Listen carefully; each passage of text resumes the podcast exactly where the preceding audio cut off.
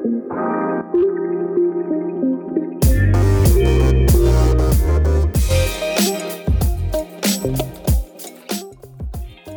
من علی هستم و شما شنونده قسمت صفر پادکست یادگیری هستید. سلام منم کیا هستم و اینجا با علی می‌خوام که در خدمت شما به این بپردازیم که چرا ما این پادکست رو اسمش رو گذاشتیم یادگیری و چرا اصلا به این هیت ورود کردیم.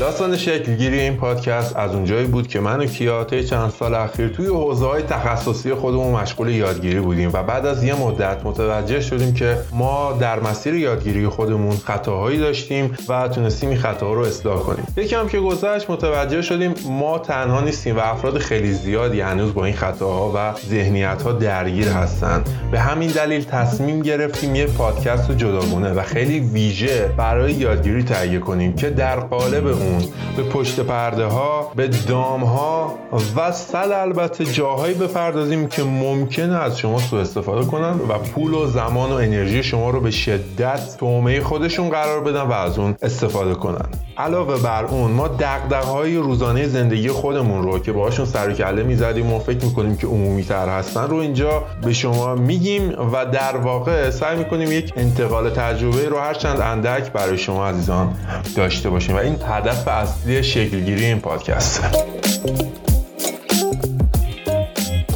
ما سعی می‌کنیم توی هر اپیزود این برنامه به یه شکل جذاب و فان و یا حتی جدی به یه سری موضوعات که مربوط به حوزه یادگیری میشن بپردازیم.